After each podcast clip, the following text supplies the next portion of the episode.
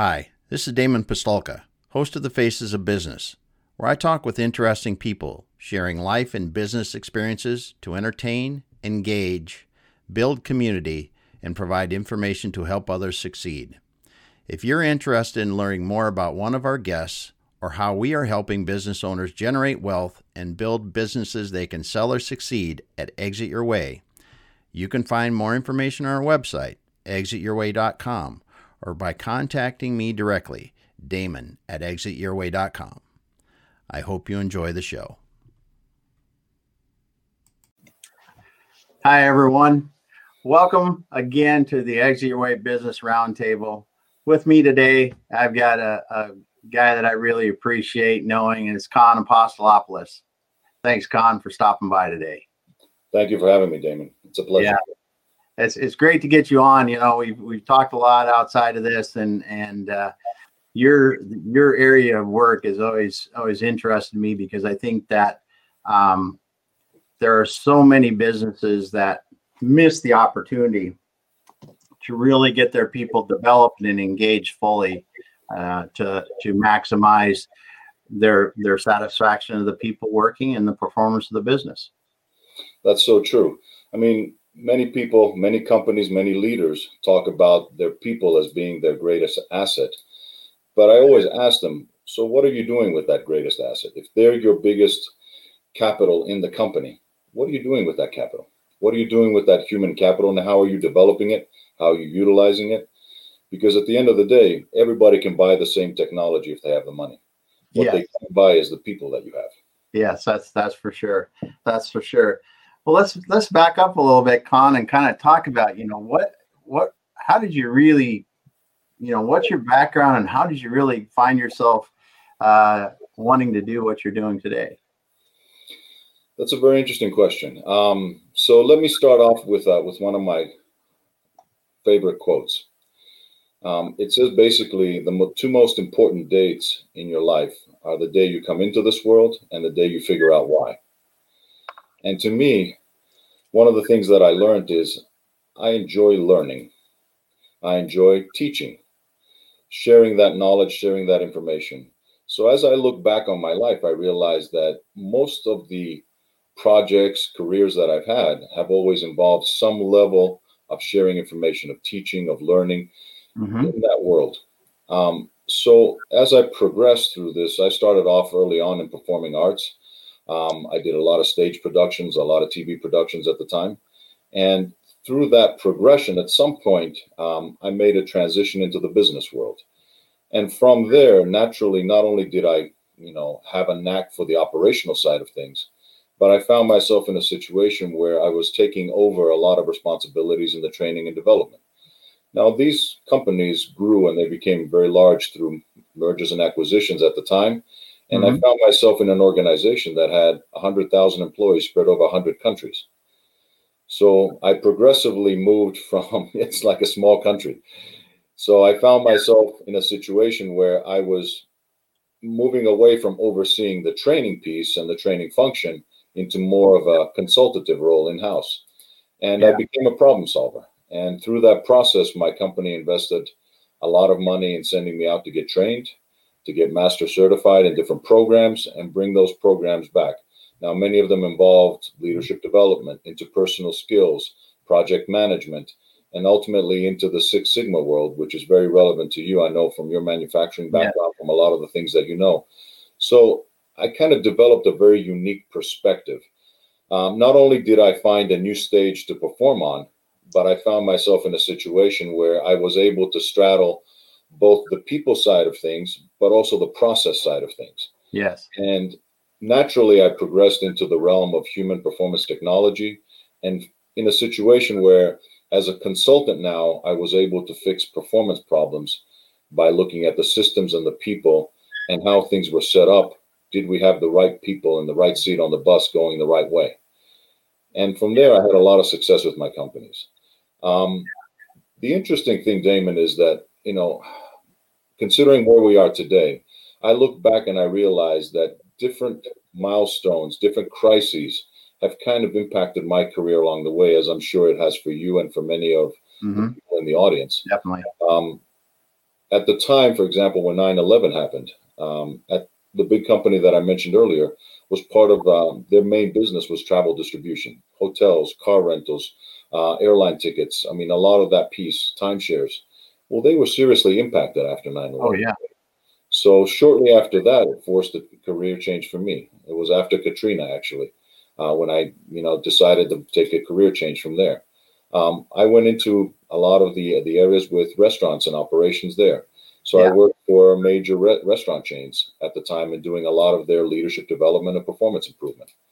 And it was 2008 now with the crisis, the financial crisis there, that mm-hmm. impacted the restaurant business. So we managed to survive a lot of that. And then at some point in the late 2011, early 2012, I found myself yet again, I mean, through no fault of my own, yeah, in yeah. that mix again. Yeah. Um, so all of these different milestones, these crises have kind of shaped the direction that I've taken, have presented themselves different opportunities. Because it, that's what I want people to understand. Crisis is not just a bad thing. Yeah. This shakeup creates a lot of opportunity. So let me add one more of my favorite quotes, and we'll play it from there. Okay. Luck is what happens when preparation meets opportunity. Yeah. So I found myself, uh, as I look back, I was probably lucky. Why? Because I had a lot of skills that were transferable, and I looked for the opportunities. Now, those opportunities weren't obvious. I mean, at the time, it was very dark times for me. Um, I was looking around for a job like a lot of people are today. Yeah. And I got the usual, we love what you can do, Kon. You know, we really think you've got a lot of skills and experience. Yeah. Yeah. You, you don't. Know I don't know that we can afford you. You ever heard that one? Yeah. Oh, yeah. Yeah. So I found myself in a situation where nobody would hire me for a job per se. But what they would pay me for is for my experience and for my knowledge. So. In one way, I became an accidental entrepreneur. I found myself in a situation now where I had a lot of skills that people were willing to pay for on a contract basis, on a project basis. And all it took was one person, one person mm-hmm. to say yes. And from there, I launched my business that's now known as Fresh Biz Solutions. Mm-hmm. all I do is take the good ideas, the experiences that I've had from very different industries, and taking those solutions that have worked somewhere else and applying them to other areas, or creatively looking for for those solutions with the people on the ground, or just being able to ask the dumb questions. Yes. Say, Why are you doing it this way? And you'll be surprised how many times people go, "Well, that's how we've always done it." Yeah yeah it's a it's a it's an age that's an age old problem and and someone that brings that solution can bring a lot of value with common sense more than anything and that's that's that needed needed aspect in a lot of businesses that's for sure yeah so to the audience to those people that are that are finding themselves in a situation where they feel lost they feel uncertain about what's going on you know i would encourage them to keep it up you know sometimes when you're going through hell you just have to keep going to get through to the other side. Yeah, you um, don't want to stop in the middle, definitely. And I can tell you at that dark moment in 2012, that summer, I lost my mom. And so yeah. I had a lot of things impacting me, and I could have just, you know, stayed there yeah. and been stuck there. But I think in many ways that kind of spurred me on, and I figured, you know what? What have I got to lose?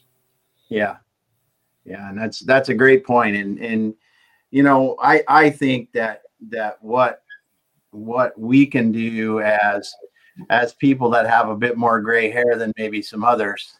In, or in my case no idea what you're talking about. Yeah. Is is really show people that are that are you know there are a lot of people out here. If you think of the economic conditions for the last 10 years. Mm-hmm. so 10 years 10 years ago somebody was getting out of high school out of college. Now those people are in their late 20s to early 30s. They're not they're not young. They're young according to us, but right. but by working terms, they've been working a while. They've been out there a while. And this hits. Yep. They the the economic conditions for the last 10 plus years have been up, up, up, basically. Yep.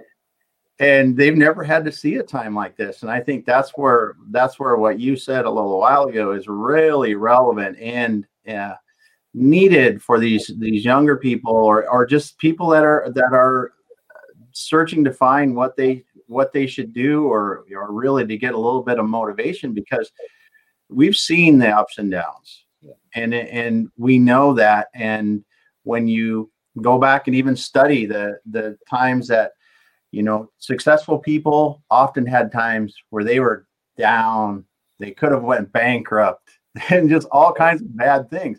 But out of that their their determination to to continue to plodding and trudging forward uh, in the worst times is what truly made them successful when it when it did come to be their time yeah and people need to to understand failure is not the opposite of success yeah failure is a step towards that it's yeah. just a step before success and that's the difference. You, you look at it and you say, all I have to do is get up one more time. Yes. I may be knocked down, but all I have to do is get up one more time. Yeah. If you get it one more time than the person across from you, you win. That's exactly it. And that's where, again, we find ourselves today. And you look around at the world that we live in right now is very different than the one that we started off the year. I mean, everybody yeah. started off 2020 with the best intentions, thinking, mm-hmm we're going into a brand new decade. Man, this has been roaring these past few years. The economy's been booming. You can do no wrong. I mean, if you're a business owner out there, if you're a senior leader thinking about that, your concerns were very different back then than mm-hmm. they were now. If you're an HR person, for example, you were thinking about, okay, how can I get uh, more tuition reimbursement for my employees and things like that for them to grow and develop and all this stuff? And you were thinking very differently about your benefits. Now, what's the top of your list for your benefits thing? Probably mental health. Yeah, yeah, and that that that's affecting as as we know, and and uh, you and Dr. Elia talk about it, it. It is it is an epidemic now, and and just as as we've talked about in other things too, and and you you guys point out in your book the the seven keys of navigating the crisis. Uh, it it's affecting everyone everyone in some way shape or form and and you know there there really are phases that people need to recognize and understand going through something like this even if things are going well because it's affecting so many of us uh, on, uh, so many of the people around us even if it's not affecting us terribly negatively oh yeah and and i don't want to seem like i'm all sunshine and rainbows i have yeah. a positive attitude about things but because that comes from like you said a lot of gray hair and i've been through a lot and yeah. keeping things in perspective. There is a difference between, you know, danger and fear. I mean, danger is very real. What we're facing right now, physically, emotionally, financially, and otherwise, that's real. Uh, but what we can't do is allow fear to, to cloud our judgment and our reaction to things. We mm-hmm. need to steel ourselves for a lot of the things that are happening and prep ourselves appropriately. But what we can't do is allow fear to take us in a direction where we're not making good decisions for ourselves and others.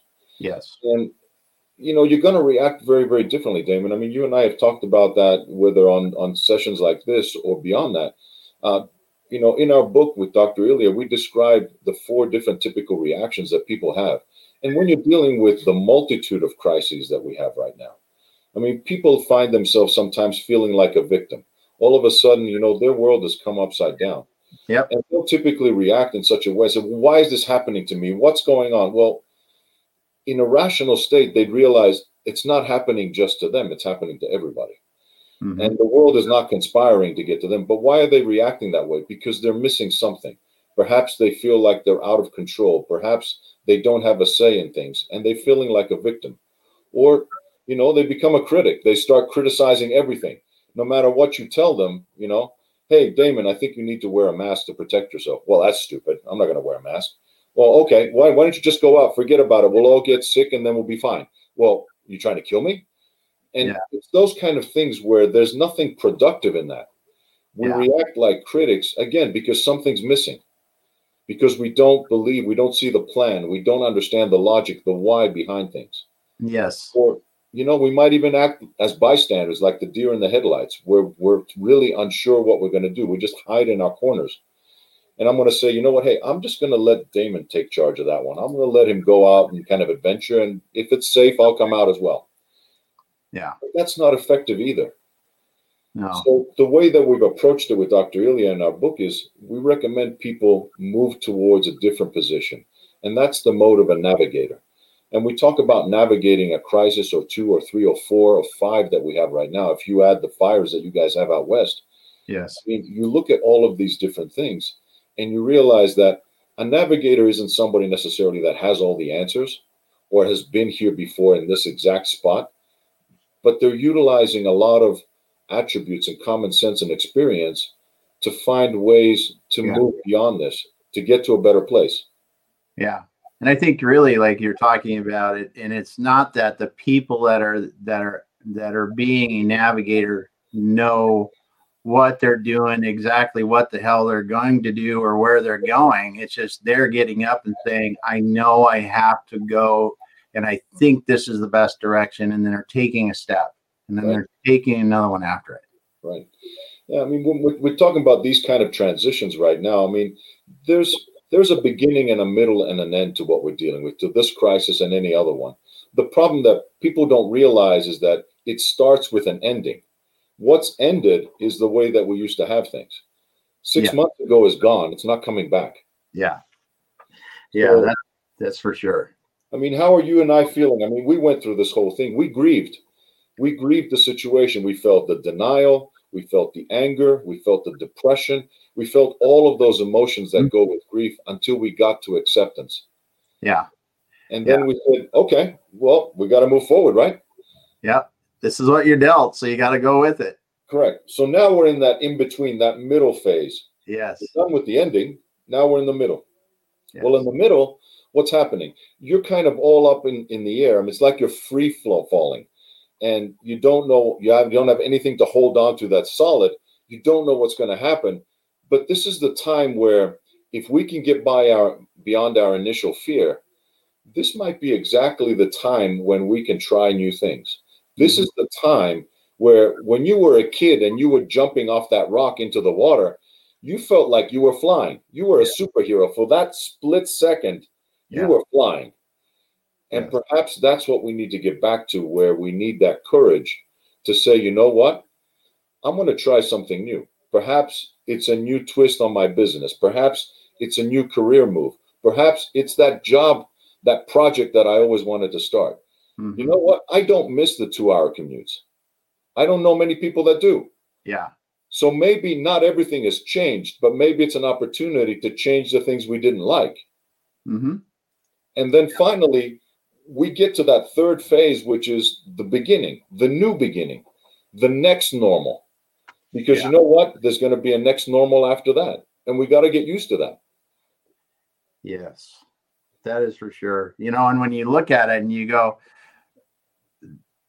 really what COVID has done is it accelerated a lot of things that were happening already, but it accelerated years into months. And and that's probably what made it the hardest for a lot of people outside of the fact of joblessness and and and those kind of things, the economic conditions. But you know, because the in my mind anyway, and I'm not an expert by any means, I think the remote the remote work is here to stay uh, I, I think that it's you know there's there's too many advantages to it uh, for for businesses. And When you look at what you're in in in human capital development and management, the fact that I have a fair amount of my positions now that I can I can do virtually from anywhere and, and you know maybe in the same time zone, but maybe anywhere in the world. It it makes a, a huge difference there. But uh, you know, and then and then when you look at the fact of the flexibility in your workforce too, even even if it's flexibility, because you talk about the two-hour commutes, because and, and worse, because there was some of that going on, obviously. Even if you can go a flexible work week where you have a, a couple days in the office, like normal, if you could get back to that, right, and and a, in a couple days working from home or something like that, you, you the the amount of stress reduction that that that commute relieving you from that commute uh, is huge when you look at that on someone's life. And and you're exactly right. I'm one that spent over 100 hours in a car every month. That's just the way it was. You're out driving talking to people every single day every day.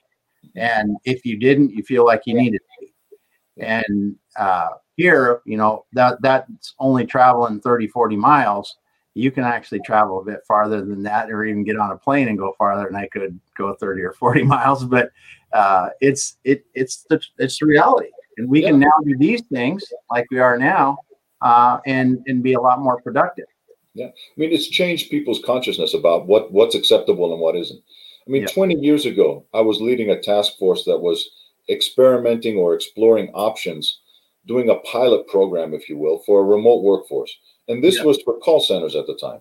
Uh-huh. The two things, the two things that was holding things back, the, the senior leadership from making the decision to pull the trigger, because the numbers were there, the financials were there, it made sense. We had enough people that were willing to volunteer for the program that it made sense. The two things that were missing trust with the employees and technology. What's happened now?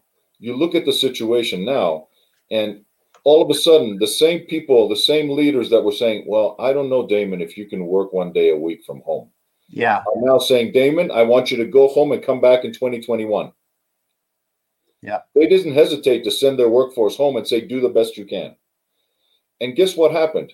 People not only were productive, leaders had to go back and say, whoa, whoa, whoa, whoa, stop, stop, because you can't stay on the computer 24 hours a day. Mm-hmm. You're going to burn yourself out. Mm-hmm. So productivity changed, and people started looking at people's performance based on that productivity rather than how many hours they were on the computer or at their station. The second thing is technology. Look at where we are right now. How many yeah. meetings have you had with people across the globe, Damon? Like you were in the same room? I can't even count anymore. Can't even so count now this is very doable. To me, we have the opportunity, yes. the opportunity to, to, to expand our businesses, to expand our network, to meet people that normally would not have met. But mm-hmm. it also creates um, a very interesting dynamic. I'm gonna I'm gonna pull the thread that you started with the acceleration. You know, COVID indeed has accelerated everything. I mean, we are already headed. We're already in the fourth industrial revolution. We're mm-hmm. already in a place now where businesses is, is taking leaps and bounds again. Mm-hmm. And the growth mindset that's required now from business leaders, from business owners, is incredible. But it also requires them to think in what we call the leadership paradox. They're required now to really synthesize, to take what looks like opposite ideas and pull them together in the same thread. Yes and really think of them at the same time. So, on one hand, for example, let me give you a, an example of that.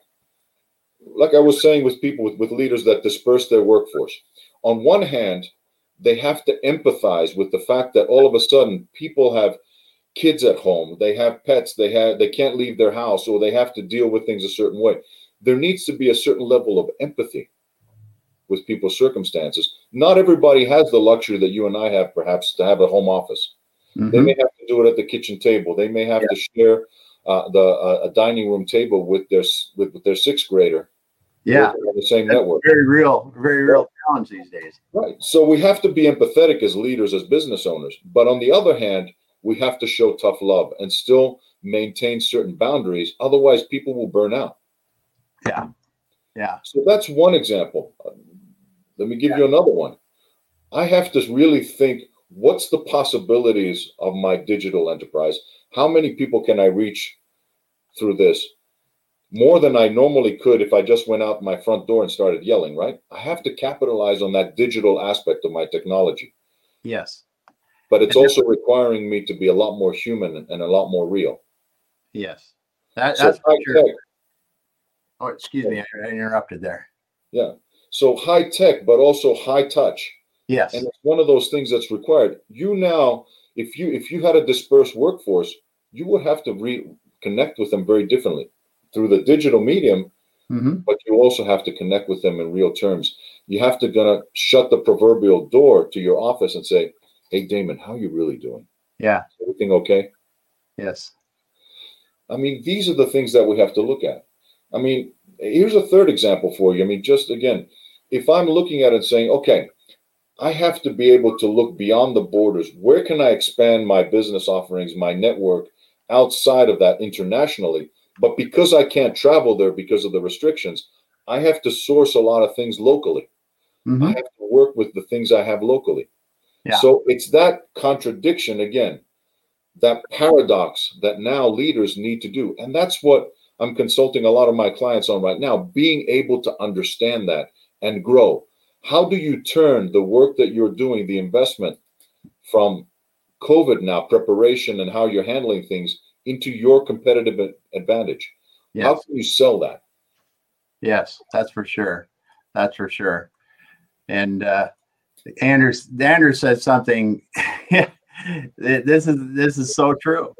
It's so true that you know it is a shame that it took a, ta- a pandemic for us to realize some of these things and, and see some of the things. And and the other thing that I really think uh, that some places you don't see this, but I really think it and and brought the human back into business because it it it uh, it really has in some respects. Mm-hmm.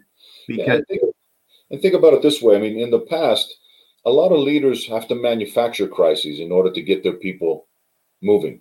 Yes. I mean, left to our own devices, we love being fat, dumb, and happy. We love yeah. complacency. Yeah. I mean, we're yeah. not going to pick up and change things if we don't have to. Yes. It. It's what it is. Yeah. We like our comfort zone. It yeah. takes a lot to get us out there, but it's an important part of growing because you're not going to grow in your comfort zone. Mm-hmm. And if we can, if life has dealt us the situation, these lemons, let's turn them into lemonade. Yeah. Let's let's make this a situation where now we look at it and we say, how can we capitalize on this? I mean, I yeah. can guarantee you, Uber, Airbnb didn't exist prior to 2008 the way they are now. Yes. And maybe they go back down because of the pandemic. But what's going to grow? Maybe it's Zoom and WebEx and whoever else does virtual conferencing. Exactly. I mean, exactly. you look at these different platforms now. Wouldn't you have liked to have stock in those?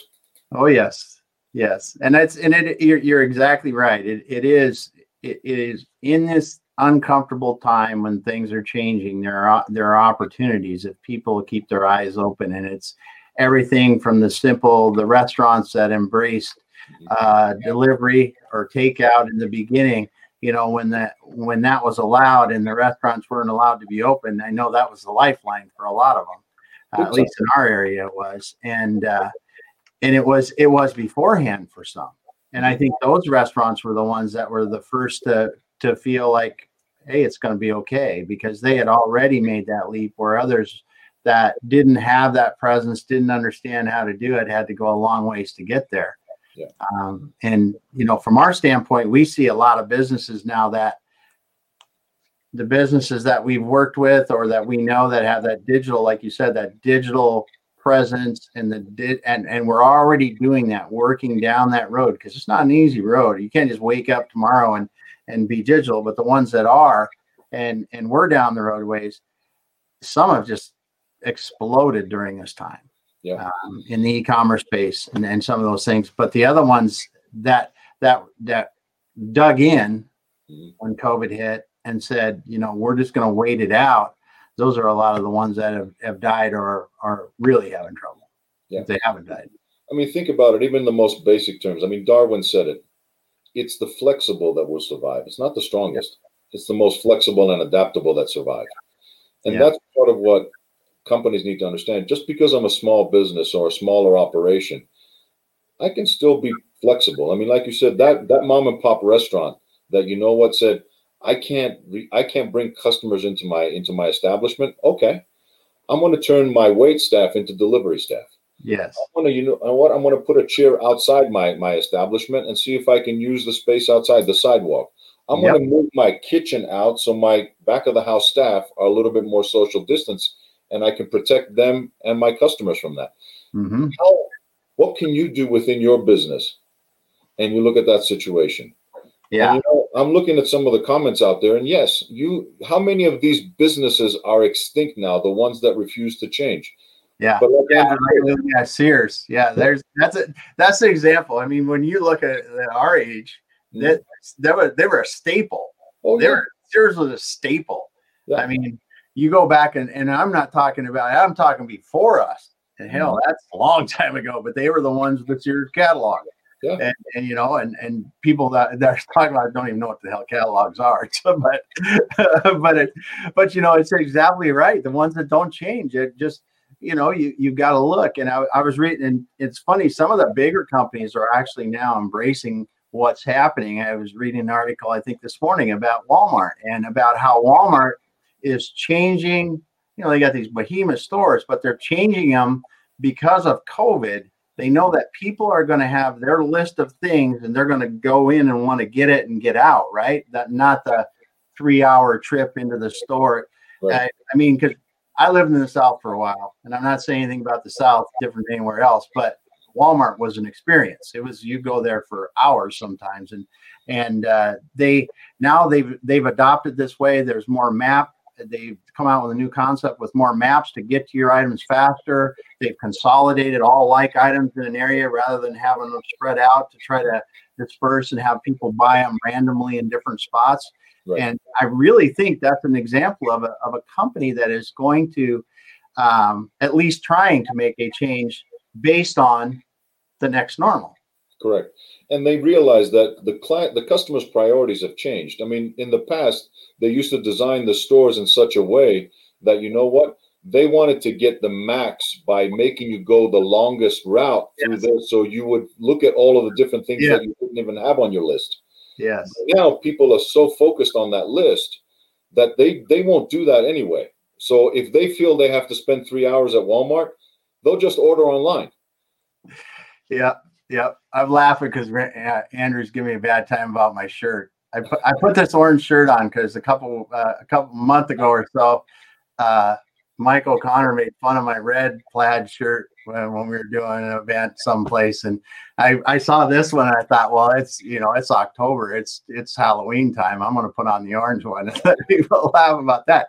See, but if I was in Tennessee, people would love this with the volunteer. It's almost volunteer orange. So if in Knoxville, yep, everything in there, yep. even the toilet paper is orange. Yes, it is. Yes, it is. I've been there. It's a good time. But yeah, so it's you're exactly right though. These these people are are um, these companies are seeing this. They're they're making changes. They're doing the things they do. Even even the companies that are that are digital already are seeing the changes in the way that they they had to react. I mean, no, when you look now in the Amazon Prime, which used to be you know rock solid delivery the next day or two days, is they've been overrun, and uh, you know they're they're getting it back, but it's still I really wonder as as we look at this thing and coming into the next normal and beyond, how much of the buying patterns, the eating out patterns, and none of those things are changed forever uh, mm-hmm. significantly. Oh yeah, I mean, considering the the duration of this, and we're not even through it yet. Oh yeah, we're this is going to be far-reaching, and that's why I think the book Seven Keys to Navigating a Crisis is so relevant not just for today, but for tomorrow and next year yeah. and beyond, because we're always going to be dealing with crises. But this is the part that people need to realize. This is a next normal. We need to we need we need to look at that very differently. And the best way to predict the future, quite honestly, Damon, is to create it or to yeah. be part of that and yeah. start experimenting, start testing new things. Because you know what? All of a sudden now, people are realizing that they have permission to try new things, to do things differently. Mm-hmm. I mean, that's the big part of that. But at the same time that we look at what's changing, it's important for us to look at what's not changing. And that's part of where it keeps us grounded a little bit because, yeah, we're, we're in transition right now, but there are some things that are still the same. Companies mm-hmm. are still expected to perform, they still need customers. Their mm-hmm. customers still need their services in many ways. We might reprioritize, but like you said, we still need to get our groceries from somewhere. Yes. So, yeah part of what's happening right now with my clients, for example, with Fresh Biz Solutions, a big part of what we're doing is we're trying to take what we call our performance framework, the services that we provide to our to our clients. I love that, Andrew. Thank you. So, what we provide to our clients and say, okay, how does this work? How does this apply in a COVID world or in a post-COVID world? Yes. Well, the areas that we touch on, and we mentioned it with the human capital management, the human capital development. I mean, at the end of the day, it's making sure you have the right people on the right seat on the bus going the right direction. Mm-hmm. So we start with them. We go back and we revisit revisit their culture, and we say, "Do your strategic goals still apply? Do you need to change something? And if you do, what's got to change, and how do we communicate that out to your people so everybody gets on board?" If you have to make tough choices, are you making them based on what you are as a company, your mission, your vision, your values, your story? Because I can guarantee you, there are companies that are making rash moves right now. They're uh, they're they're letting a lot of people go because they're trying to cut costs without thinking about it. Mm-hmm. But they're losing a lot of talent. They're throwing out the baby with the bathwater. Yes, they're letting people go that made that company.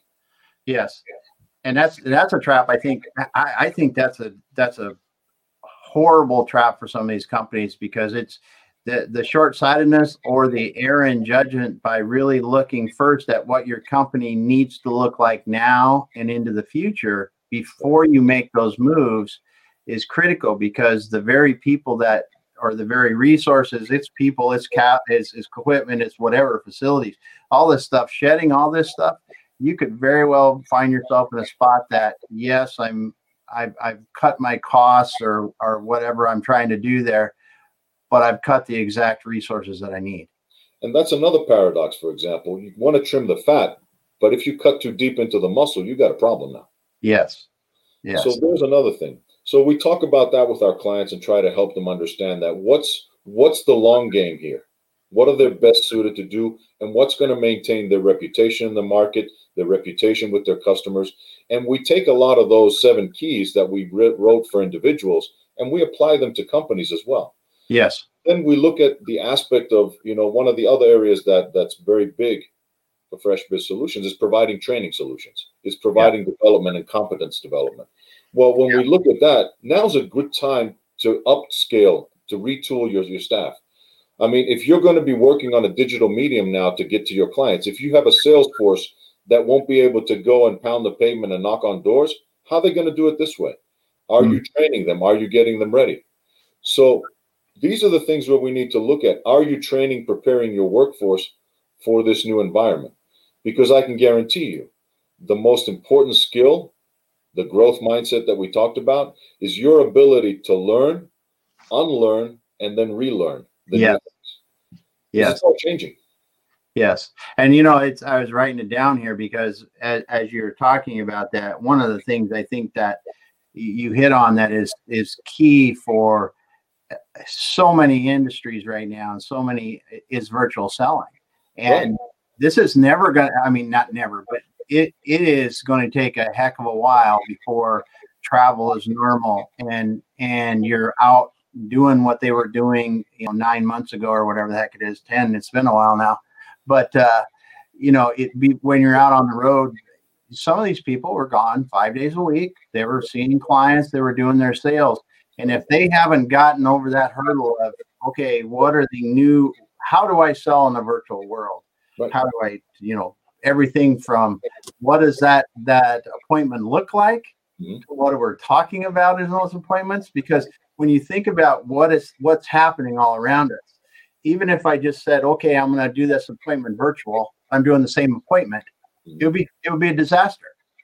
Yep. It's, it's a disaster because the, because as you said, and and we all know, there's so many other factors that are in people's lives right now because the work and and the life all have just one big jumble for a lot of people, and it just doesn't work the same.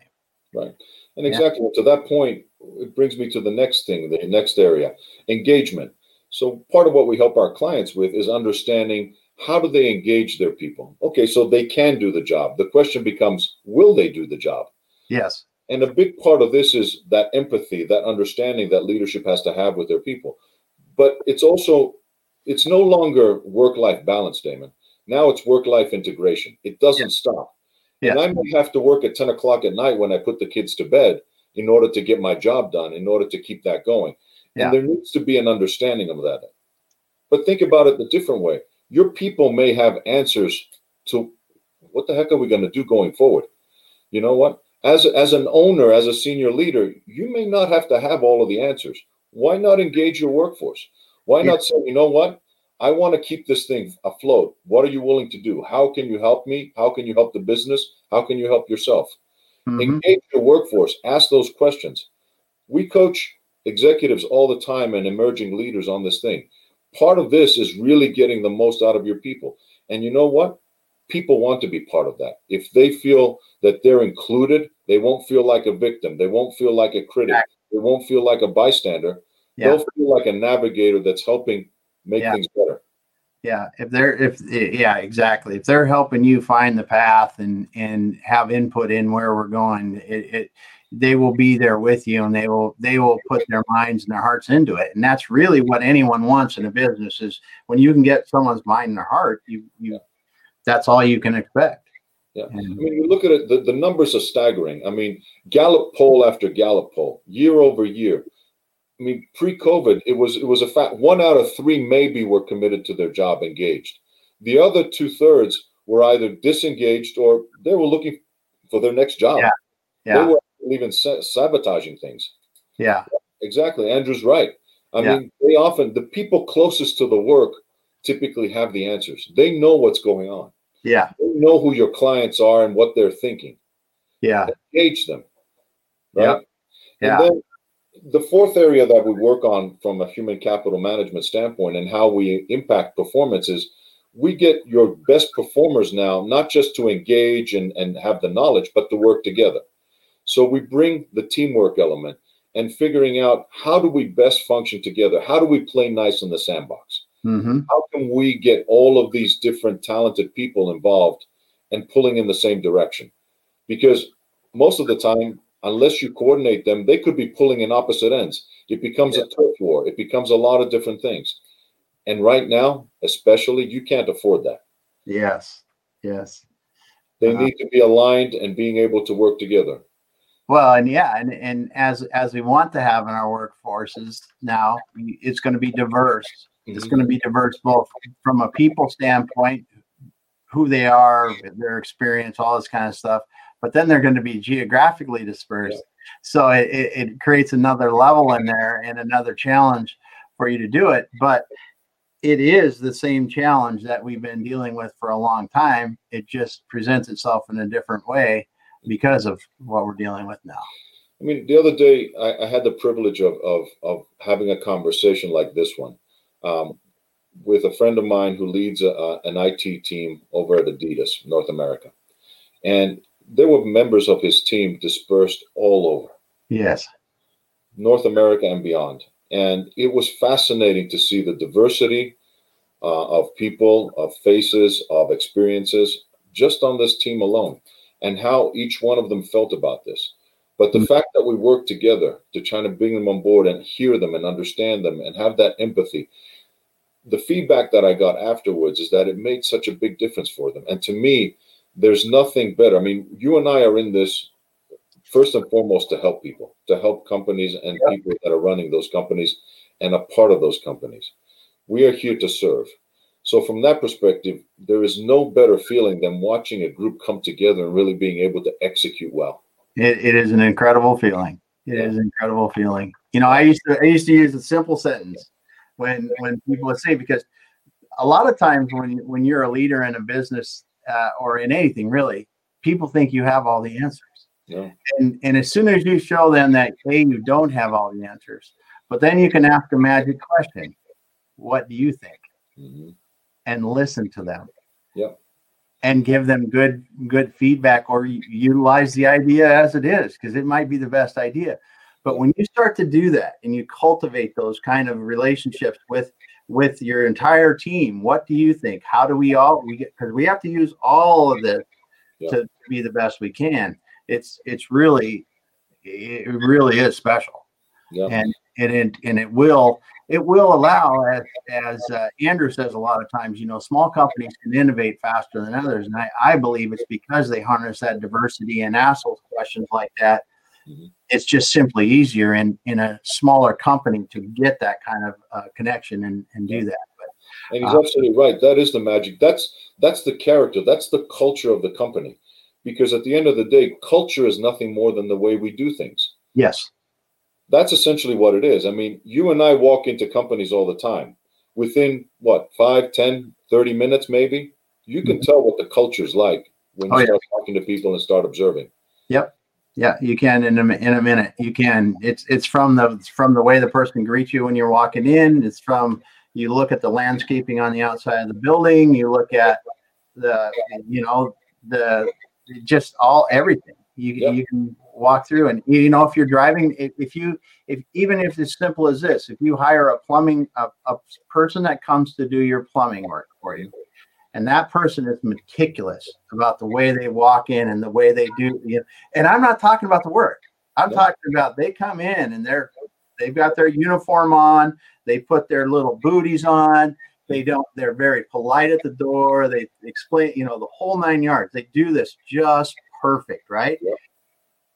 that attention to detail is a cultural thing but what it does to them as a business is phenomenal oh yeah and yep. it it just it just drives and it drives their competitors crazy because that costs very little mm-hmm. to do that but the mm-hmm. immense difference it makes in the long run is is incredible. And that's a great point. And that brings me to the last area that that, that we focus on with Fresh Biz Solutions. And that area is your people systems. Because you can take good people. If you put a good person in a bad process, in a bad system, that system's going to win. Yes. So you've got to make sure that everything from how you select those people, because you're going to pick the people not just for their technical skills, but for that kind of character, that kind of service attitude, because that you can't teach easily. You hire for the behaviors and the attitudes that you can't teach. You want to make sure that not only are you bringing them in, you're onboarding them, you're training them, you're rewarding them, you're managing them, and you're promoting them for all those right things. The consistent pieces that are in line with your culture and everything else, which then brings it back full circle. I've worked with companies that throw money away because their systems are not aligned and they're they're getting they're getting the results that they're paying for, but they're not the results they want because yeah. they don't understand the difference. Mm-hmm. And that's when people tell me I don't have money to spend on training, for example. To me, I can show them five different ways where they're wasting money. yeah. Get for every dollar they spend, they can get four, ten dollars back for each one of those dollars. Yes. That person was hired because of their attitude and trained to the company standards and culture to represent them. They are an ambassador of your company. How mm-hmm. do you want to be seen by your clients? Yes. Yes. And that's that is you you hit the nail on the head there. It's it's training is not optional anymore. And, and this is part of the, the changing workforce too.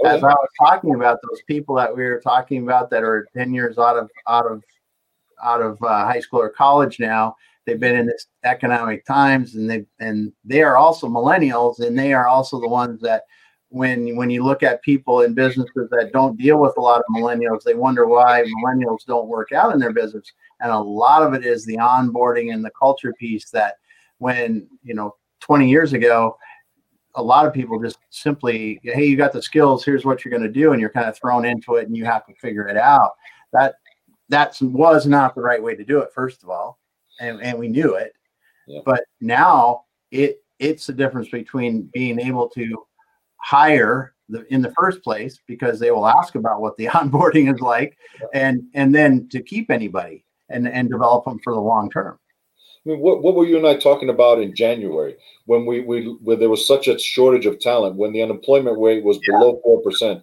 and everybody was screaming, "We can't find good people to work." Yes. Well, guess what? The companies that I work with right now, I'm asking them to go against their their initial instinct to fire everybody or to cut costs. And I say now's the time to train. Now's yeah. the time to go and grab that talent that your competitor just unleashed out on the street. They just dumped them.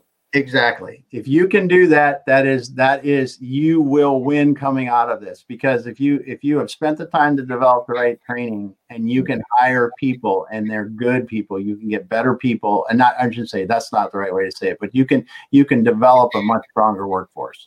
Yeah. I mean, you can upgrade your talent significantly right now. Smart yeah. companies are doing that right now, Damon. Now's yeah. the time.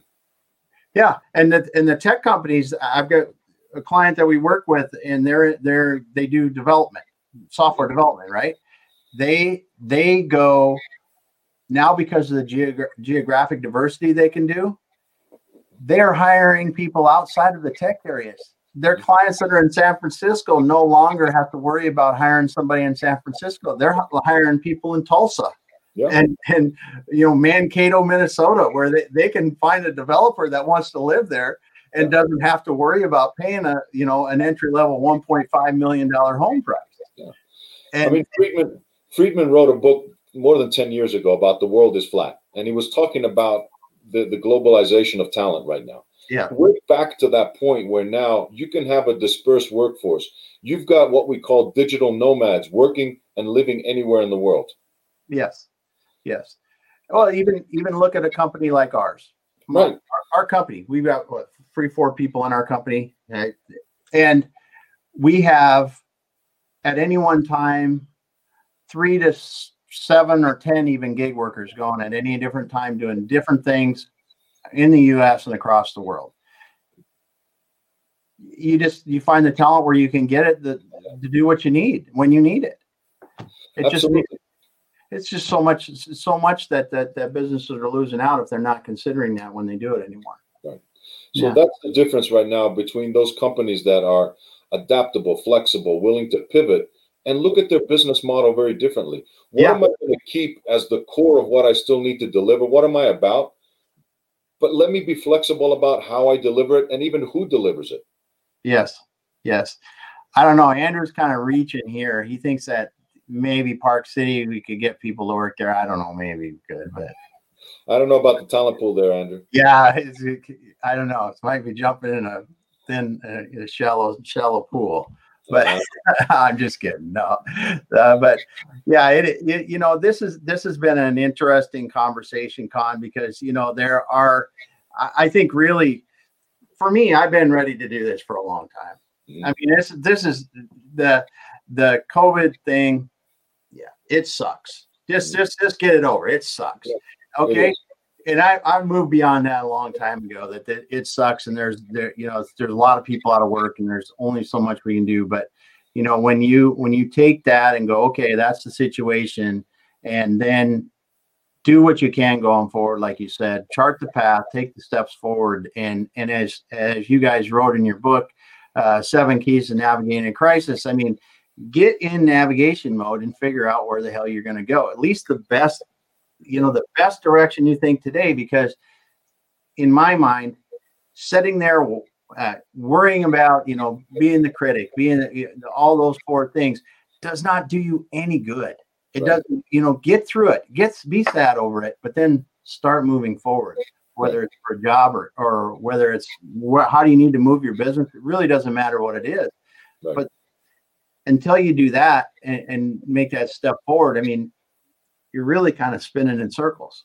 Yeah, and that's exactly it. And the seven keys to navigating a crisis in the book, I mean, we lay out a roadmap, a very practical guide that, yeah, it was written originally for the individual. It's an easy read, it's an easily consumable yeah. piece. But what you can draw from that is the simple messages that you need to carry through in your life beyond or yeah. as a business leader. I mean, the same rules apply. I mean, we talk about, for example, self care. For, for an individual, self care means one thing. I mean, really recharge your battery. Make sure that you're not running yourself ragged during this time. To your point, you know what? There's the physical aspect of COVID. Yeah. Hey, Pete. It's good to see Professor Pete out there. But at the same time, there's the emotional, the mental, the spiritual. Take care of all those things. Yeah. But for a company, self care means do I need to update my benefits offering? Do I need to look at my people very differently? Do I need to check on them to see what's going on? Do I need to adapt my my workplace so they can feel safe? Because right now, Damon, we have to re-onboard all these people. Yes. They're returning back into a workplace that's very different from the one they left. Yes, yes, yeah. If they're going to return, and right. and and then how do you you know? They're just so much. They're just so many different different things that they're going to be dealing with throughout this, and it, it is a um, and it's in it and we're just at this phase. I mean, right. it's going to change again and, and again, you know, before we before we get into uh, 2021, I'm sure. But it's uh, it's just one of those things. I think it's time, uh, you know, me personally anyway, and and I know we talked about this a lot. It's it's it's time for us to figure out where we, you know, the direction we should go. Right. I mean, with with your line of work, with the exit exit your way team, this is a big part of what you do. With my team at Fresh Biz Solutions, we have answers for our for people. Yeah. If you're going to wait till 2022 before you start putting things in gear, it's going to be too late. Yeah. Let us help you now. I mean, this is the big thing. I mean, for you, for me, for the people that are out there that are providing similar services, ask somebody you trust, get the help you need individually and for your company, and start moving now. Start planning now. Do the things that you can so you're ready. To your point again, I'll say it again luck is what happens when preparation meets opportunity. Be That- prepared, and when the opportunity comes up, you'll get really lucky. That is for sure. That is for sure. Well, Kon, it's been great talking to you today, man. And and as as always, just an inspiring conversation. And and man, I can see how you're helping people, and and it's just got to be a, a thrill to be able to to do some of the things you do. So, if people want to get a hold of you, what's the best way to do that? Well, the simplest way, if they're on LinkedIn, they can find me there under Coach Kon. Yeah. That's my that's my moniker there. Uh, right. Or they can go to my website, www.freshbizsolutions.com, and all of the contact information and all of the details of what we talked about are there. Um, right. If they're looking for some answers, go get the book, Seven Keys Navigating a Crisis. Yep, and that's on Amazon, right? Correct.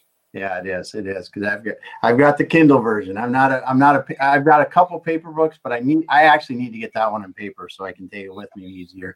But Well, Dr. Elia and I may be putting out an audio book if you'd like to do that while you're running around. oh, that's good too because I do I, I've got multiples and some, but and and we'll also for those listening, we'll also have uh, uh, Fresh Biz Solutions in the in the comments on our YouTube video and then on the again on the page on our website when we get it up there. But again, thanks a lot, Kon Apostolopolous, Fresh Biz Solutions, author of Seven Keys, co-author, excuse me, Dr. Elia and you and yourself wrote uh, Seven Keys to Navigating Crisis. Thanks for being on the Exit Your Way Roundtable today. Thank you for having me, Damon. You bet. Bye, everyone.